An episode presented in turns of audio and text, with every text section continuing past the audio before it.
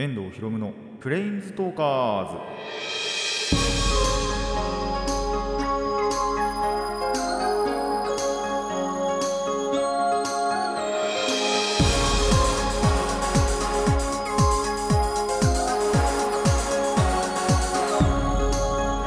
ラジオの前の皆さんこんにちは。遠藤博夢のプレインズトーカーズ。パーソナリティの遠藤博夢です。この番組はマジック・ザ・ギャザリングのプレインズウォーカーたちがさまざまな世界へ旅できるかごとくさまざまな話をしようという番組です。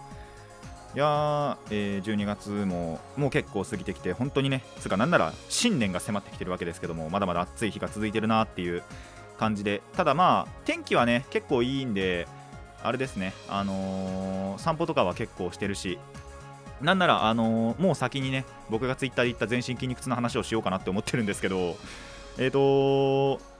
前回の収録後かな？に友達誘って卓球行ってあのー卓球もできてでその後しかもそのままやっぱ散歩もしたんですよ。あの2人でピクミンブルームやってたんですけど。まあ卓球で上半身やって散歩で下半身やるよねっていう そういう話ですね。なんならその前からもうすでに下半身は筋肉痛になってて足の部分は。でその後卓球で追い打ちかけたっていう感じですかね。しかもその卓球の後にさらにまた散歩したんであの追い打ちに追い打ちを重ねてるっていう、えー体をねめちゃくちゃいじめ抜いてるわけですけども。えーまあ一応もうすでにね治ったんですけどあの投稿したあたりではまだまだ本当に筋肉痛だったんでね、えー自虐の意を込めて、えーああやって書かせていただきましたが。まあ健康にはねだんだんだんだんなってってると思うのでこれからもねできる時にはねちゃんと続けていきたいなとあの今週はもうすでに卓球をサボってるんですけど まあちょっと予定がね立てこっちゃったんでしょうがねえかなっていう感じではありますね。まあ暇な時にはそれこそ散歩なんかはねどんどんやっていこうと思いますが。でそうだ本当に話したいことを今やっと思い出したんですけどまあ皆さん無事ですかね？っていうところをまずは聞きたい。まあ地域にはよると思うんですけど僕の地域で地震が数回連続で起こって何回3回か4回ぐらい連続で起こったんじゃないかな。すごいしかも短いスパンで。だって夜中に2回とか3回ぐらい来た時もあったりして起きましたもんねやっぱり揺れで。でしかもそれもやっぱりそのいきなりガタンってくるような地震でなんだろうその最初の最初少しちょっと揺れてからその本格的になるとかじゃなくもういきなりフルスロットルで揺れたりもしたんでね。そういうところはマジで危なかったなと。なんならガンプラ倒れましたからね僕の部屋の。ガンプラが倒れた程度にはまあちょっとあの台座がゆるゆるなところもあったんですけども、えー地震とかもねあったりして。であとあれですね天気もちょっと中頃でねあのすごかったじゃないですか。もう台風とは言われてないですけどでも本当に台風並みのね雨風がっていう日もあったりしたんで、えーちょっと最近ね本当に自然の脅威にさらされつつありますが。でなんならねコロナは新株出てるしみたいなところもあってね本当に今人間たちは恐怖に怯えなければならないような、えー時代になってはいますがまあ天気とかに関してはね本当に不定期でなんならもう今晴れてるんでね、えーそっちはいいかなと思うんですけども地震は本当にいつ来るか分かんないしみたいな。でコロナもねいつ感染しちゃうか分かんないみたいなところはありますけどもまあ一つずつね気をつけてそれこそまあ地震とか台風とかに関してはあの常に常日頃からね防災意識を持っておくというのが一応一番の予防策ではありますしまあ要はコロナも同じでねあのかからないように常日頃手足あ手指の消毒をしてで手洗いうがいしてっていうのをやってればまあ予防というかかかりにくくはねやはりなると思うんでね。ぜひそういったところを意識して対策していければいいのかなと。でそれこそその台風とか地震って本当にいきなり来るんでねそこに関してはマジで本当に常日頃から意識してないといけないみたいなまあ全く意識したことないんですけど僕は。全くないですけども。ただ意識してた方がねやっぱりそのいざって時にはちゃんと行動その速やかにね行動できると思いますのでまあこれを機にねあのーそれこそホームセンター行ってそういう防災グッズを買っておくとかっていうのはいいんじゃないかなと思います。またねあの最近注目されつつあるので、えーぜひぜひ備えをね万端にしていざという時に備えていただけたらと思います。それではラジオの方を始めていきましょう。遠藤ひろむのプレインズトーカーズ。今回も Let's プレインズ talk。プ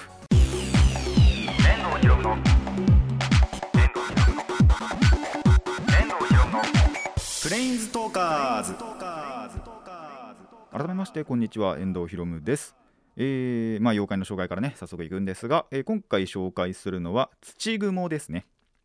あのーそのままです。土、あのー普通に地面にある土に、えー雲虫の雲ですね。虫虫じゃないんだけど、えー虫じゃないんですけど、えー雲で土雲と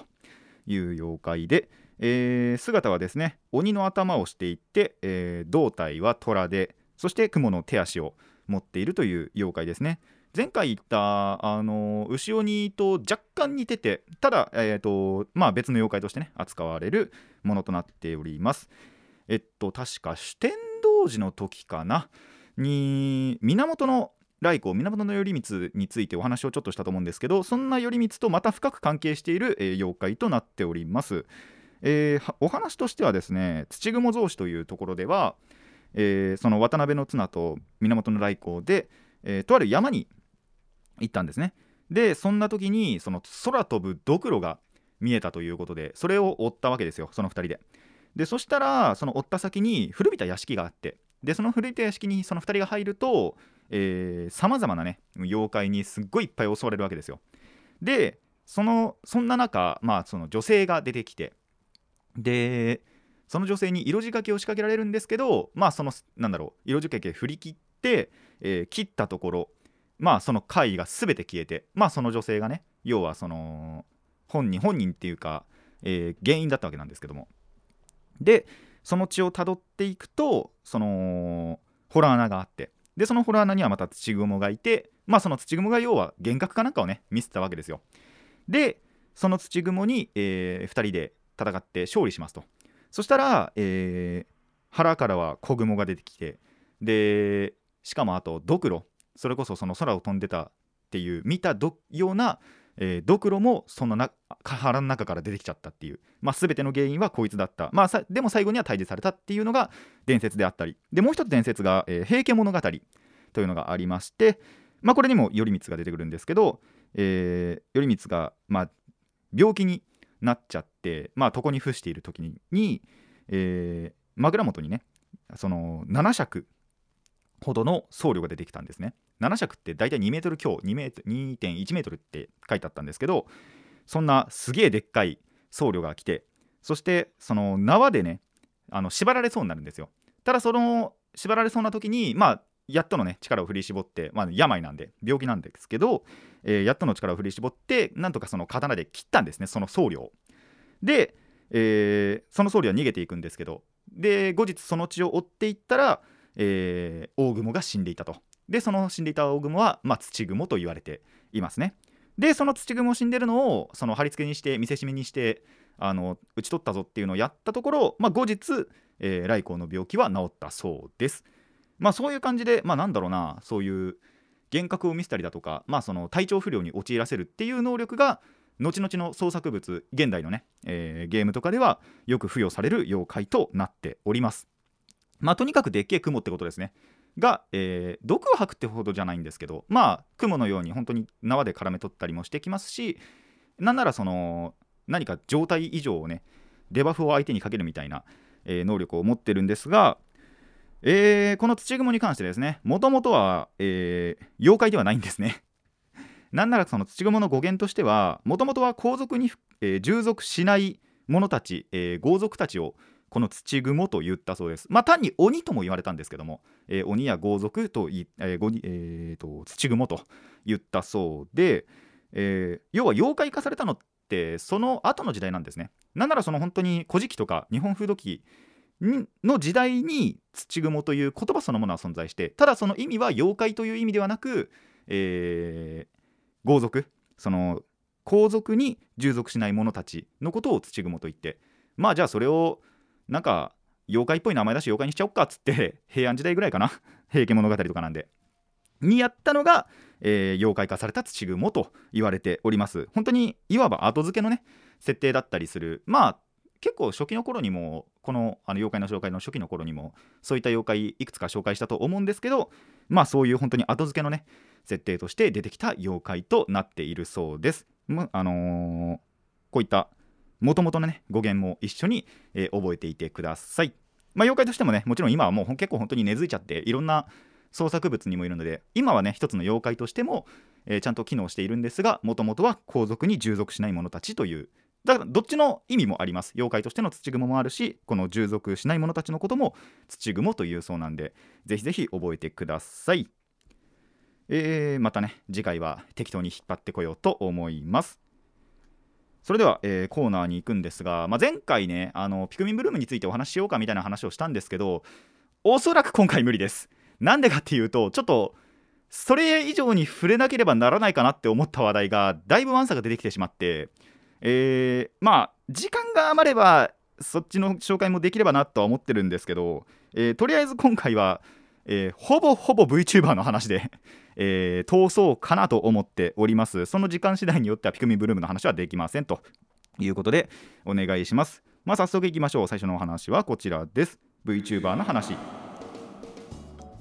はい VTuber 結構今激動の時代を迎えていてまあその辺の話をねちょっと今回していこうと思うんですが、えー、まずはまあ嬉しい出来事というか、まあ、盛り上がるような出来事から、えー、お話ししていくんですが、えー、11月26日11月末ですねに、えー、ホロライブから第6期生が5人デビューいたしました、えー、ホロライブはですねそのデビューしたなんだろうその時々ごとにえっ、ー、となんかテーマがあるらしく今回のテーマは、えー、秘密結社ホロ X の、まあ、要は、えーと、その総帥と幹部たちという設定で、えー、デビューしたそうです、えー、5人はですねラプラスダークネス、えー、高根類白衣小より坂本黒江、風間いろはという5人が、えー、デビューして、まあ、またこの VTuber 業界というのを盛り上げていってくれるんじゃないかなと思います。もうすでにねあの結構先輩たちともホロライブの先輩たちとも打ち解けていて、えー、これからのねコラボとかも、えー、楽しみなんじゃないかなと思うのでまあ終える時にはね 追っていこうと思います。さすがに全部追うことはね僕でも難しいんで全部が全部というのは追えないんですけども、えー、終える時にちょっと気になったなって思った時には追っていこうと思います。あそれで言うとそうなんですよ。あのー、確か言ってなかったと思うんですけど最近ホロライブにもちょっと手を出し始めてえー、二刀流です。二刀流どころじゃないんですよね。三刀流くらい言ってるんですけど本当は。あのノリプロとかも結構見てたりするんでノリプロだったりとかイトライフだったりとか なんかもで見てたりするので、えー、もう何刀流か分かんないんですけども、えー、最近はね、えー、ホロライブにもちょっと興味を持ってしまったのでこれから応援していこうと思います。で、えー、もう一つですね、えー、こっちはまだ告知の段階なんですけども、2022年の1月に、えー、それこそちょっと今、ちらっと話題出しました、ノリプロ、えー、佃煮のりおプロダクション、まあ、ノリプロでいいんですけど、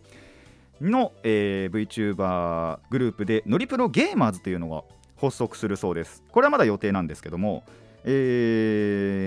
もともといた、えー、ほおずきわらべさんをリーダーに据えそこに、えー、稲荷いろはさん、えレグルシュライオンハートさん猫背のしんさんでいいのかな？猫背のしんさんの、えー、3人がさらに、えー、加わってノリプロゲーマーズとしてデビューする予定のそうです。まあゲーマーズということなんでねゲーム実況なんかが、えー、中心になっていったりするのかなということなんですがやはりこういったね、えどんどん増えていくっていうのはまた VTuber 業界がどんどん盛り上がっていく要因になるんではないかなと思ってますので、えー、こっちもねあの余裕があれば 本当に余裕があればなんですけども、えー、追っていこうかなと思ってますので、まあ、また本当にねここの部分も盛り上がってほしいなと思うところですね。そして、えー、もう一つこちらはまあデビューとかではないんですけどてかもともともういる VTuber さんに関する、えー、お話で、えー、なんとですねそんな VTuber が出演する演劇が、えー、開催されるそうです。てかもうすぐですねこれ。えっ、ー、とタイトルはですね例えば推しの VTuber が死んだらという、えー、タイトルなんですけどなんで、あのー、気になった方はぜひ検索してみてください、えー、例えば推しの VTuber が死んだらというタイトルです。えっ、と劇団ネム10という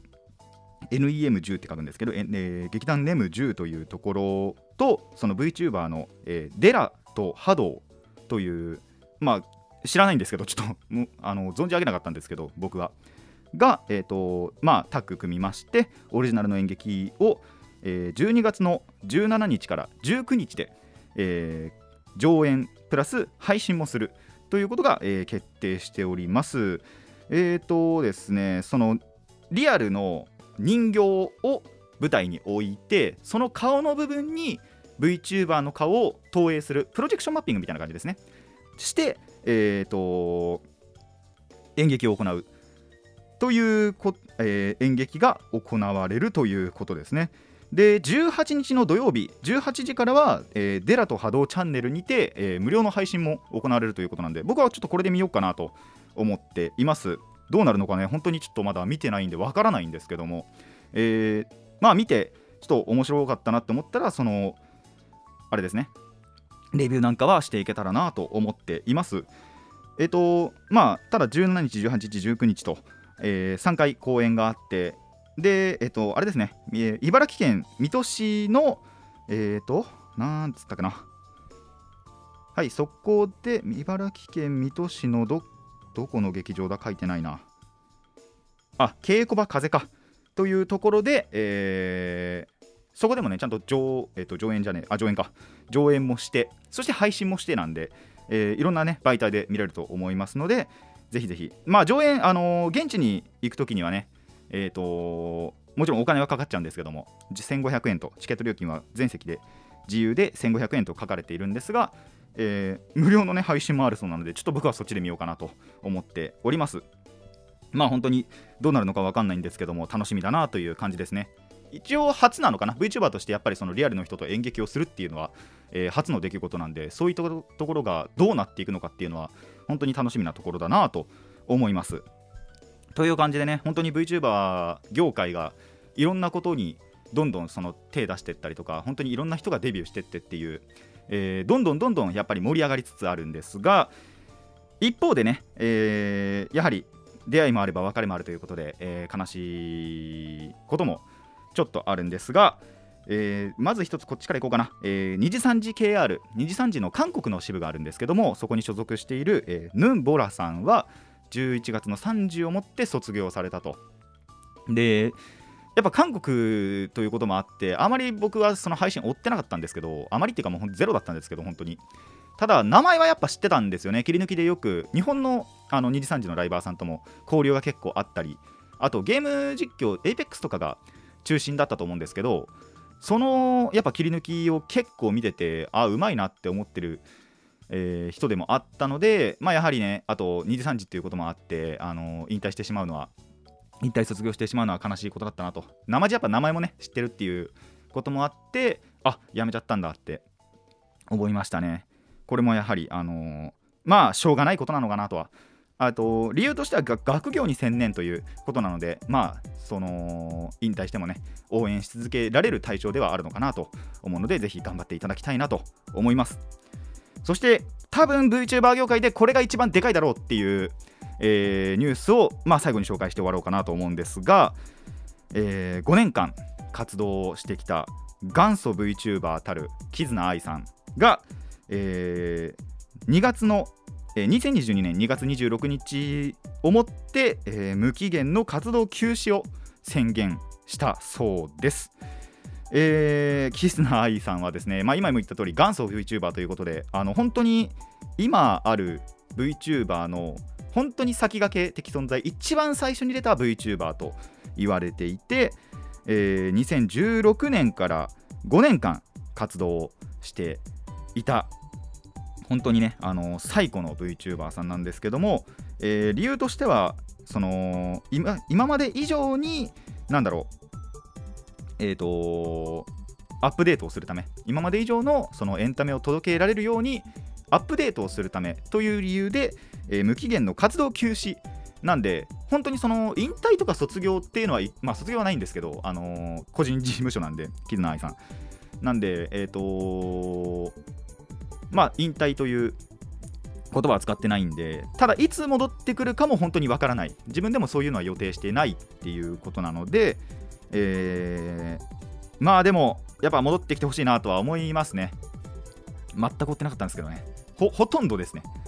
ゼロではないんですよ。一応動画見たのは。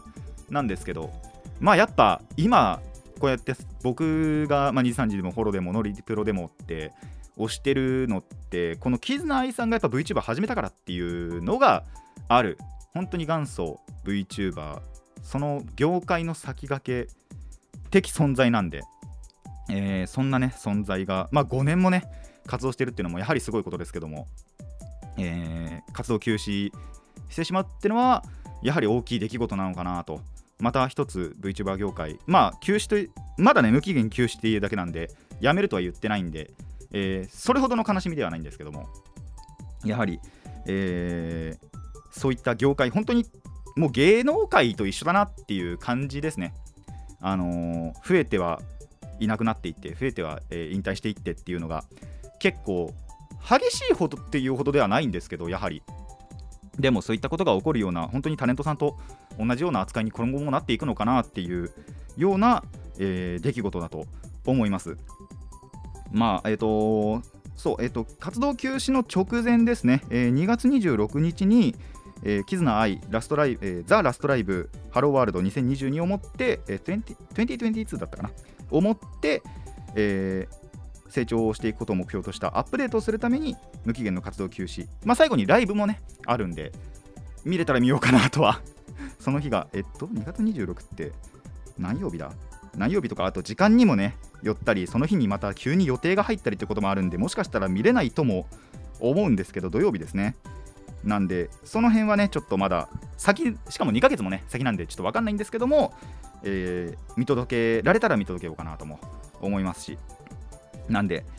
えーまあ最後の最後までねそれこそまだ活動は、えーあと2ヶ月は続くんで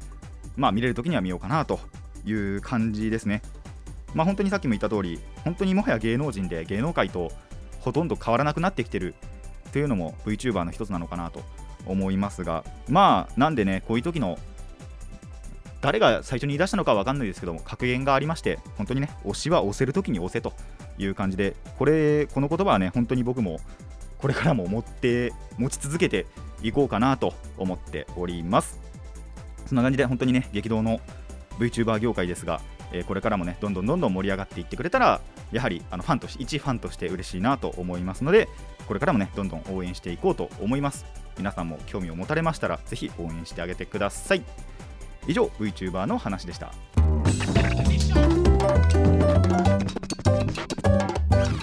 遠藤ひろむのプレインズトーカーズ。続いてはこちらです。道徳の話。えーこちらもですね、まあ、道徳の話と言いつつ、まあ、VTuber さんが関係するお話なんですけども、まあ、VTuber 業界だけでなくもうどの業界でもね言えるなって思ったことを、えーお話ししていこうと思います。えーまあ、喜ばしいことを、えー、二次さんえー二次さんじゃねえや、えーホロライブの6期生がデビューしたということが、えーさっきも言ったんですが、えーそのデビューの直後ぐらいに起こった事件らしく、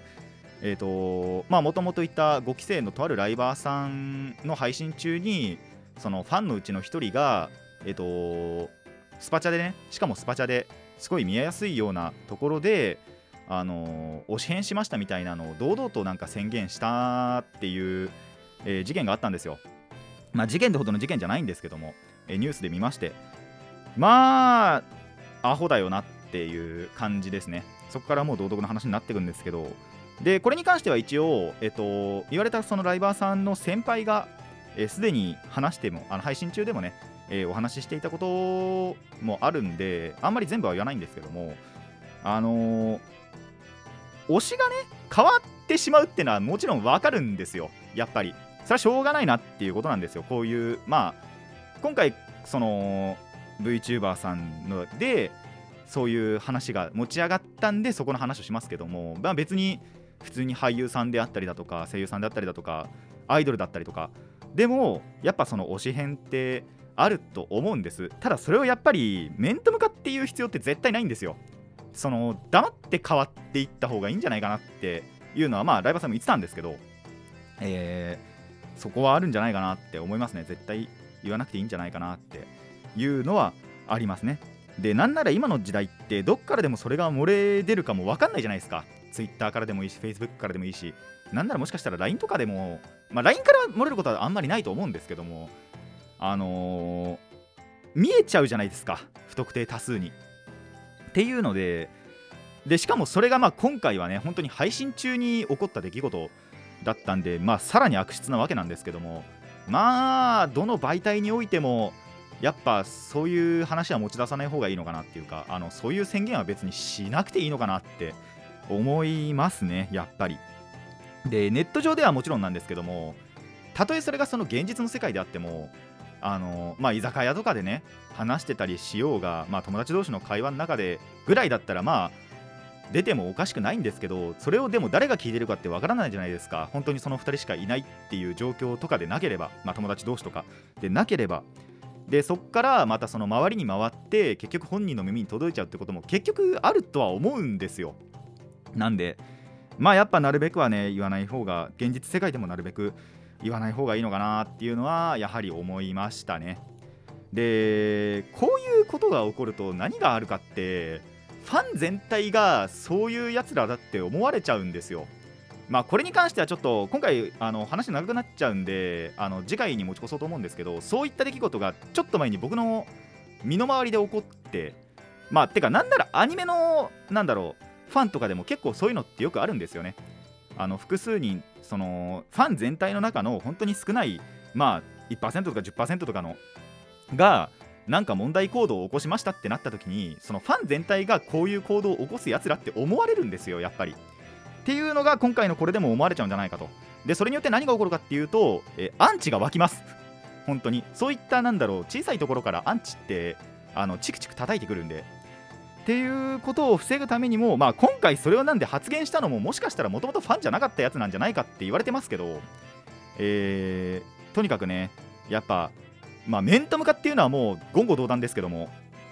えー、そうじゃないところでも、えー、そういった発言は控えるべきなんじゃないかなと。そういそうじゃないとやっぱ傷つきますからねそりゃ当たり前ですけど。僕は大丈夫なんですよ。別に、あのー、大丈夫だと思うんですけどメンタルは保つんですけどまあそれでも多分内心減らるかなっていう。ただそれをなんだろうそういったところで表には出さないというかっていうことはもちろんその人によると思うんですただまあこの人なら大丈夫だろうっていうのは絶対やめた方がいいんじゃないかなっていうのはやはり思いましたね。なんで、まあ、本当に最初も言いましたけども、今回 V 界隈でね、こういった出来事起こりましたけども、さっきも言った通り、えー、俳優さんでも声優さんでも、なんならアニメとかゲームでも、えー、まあ、面と向かってとかっていうのはね、やはりしない方がいいんじゃないかなっていう、えー、どの業界にも言えるような出来事ではあるので、まあ、さすがに僕のねリスナーさんそういう人ってなかなかいないと思うんですけども、えー、周りでねそういった気質のある人いたら、えー、注意してあげてほしいなと思います。でえっ、ー、とそれに関する話がちょっと本当に最、えー、1個あるんでこちょっと今回時間ないんでお話しないんですけども、え、次回に持ち越そうと思います。以上道徳の話でした。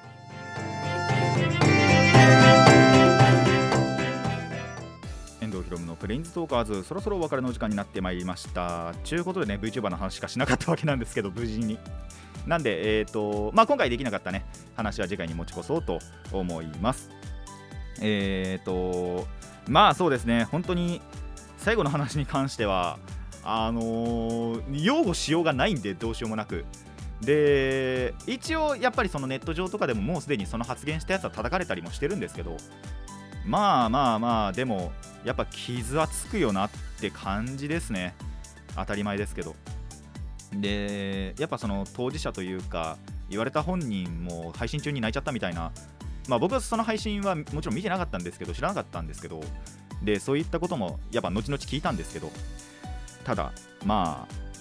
まあまあそれぐらいわかるよなって思いますけどね普通。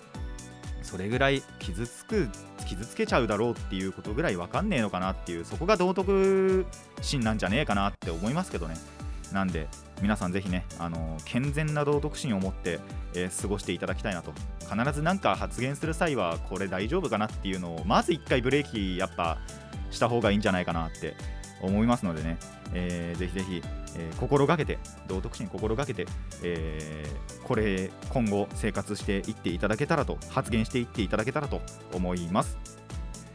この番組ではお便りを募集しています疑問反論意見はもちろんのこと妖怪の紹介やセリフのリクエストなども募集しておりますどのお便りもラジカスネットのメール送信フォーム、ツイッター、そしてマシュマロまでお寄せください。マシュマロは今年中で締めようと思います。それでは、えー、今回はここまでといたしましょう。ああの推し編の話に関しては別にしてもいいです。あの僕から離れていく分には別に構いはしないので特になんだろうな。あのー、今のところここで収益とかがね発生してるわけでもなくあなんでまあ誰がついてきて誰がなんだろう離れていこうかっていうのはもうあんまりそんな気にしてはいないんですけどもね、えー僕は一応大丈夫ではありますけども、えーぜひぜひ他の方にはねしないようにしてくださいという感じで、えーたくさんのお手入れお待ちしています。それでは今回はここまでといたしましょう。遠藤ひろむのプレインズトーカーズ。ここまでのお相手は遠藤ひろむでした。また次回もレッツプレインズトーク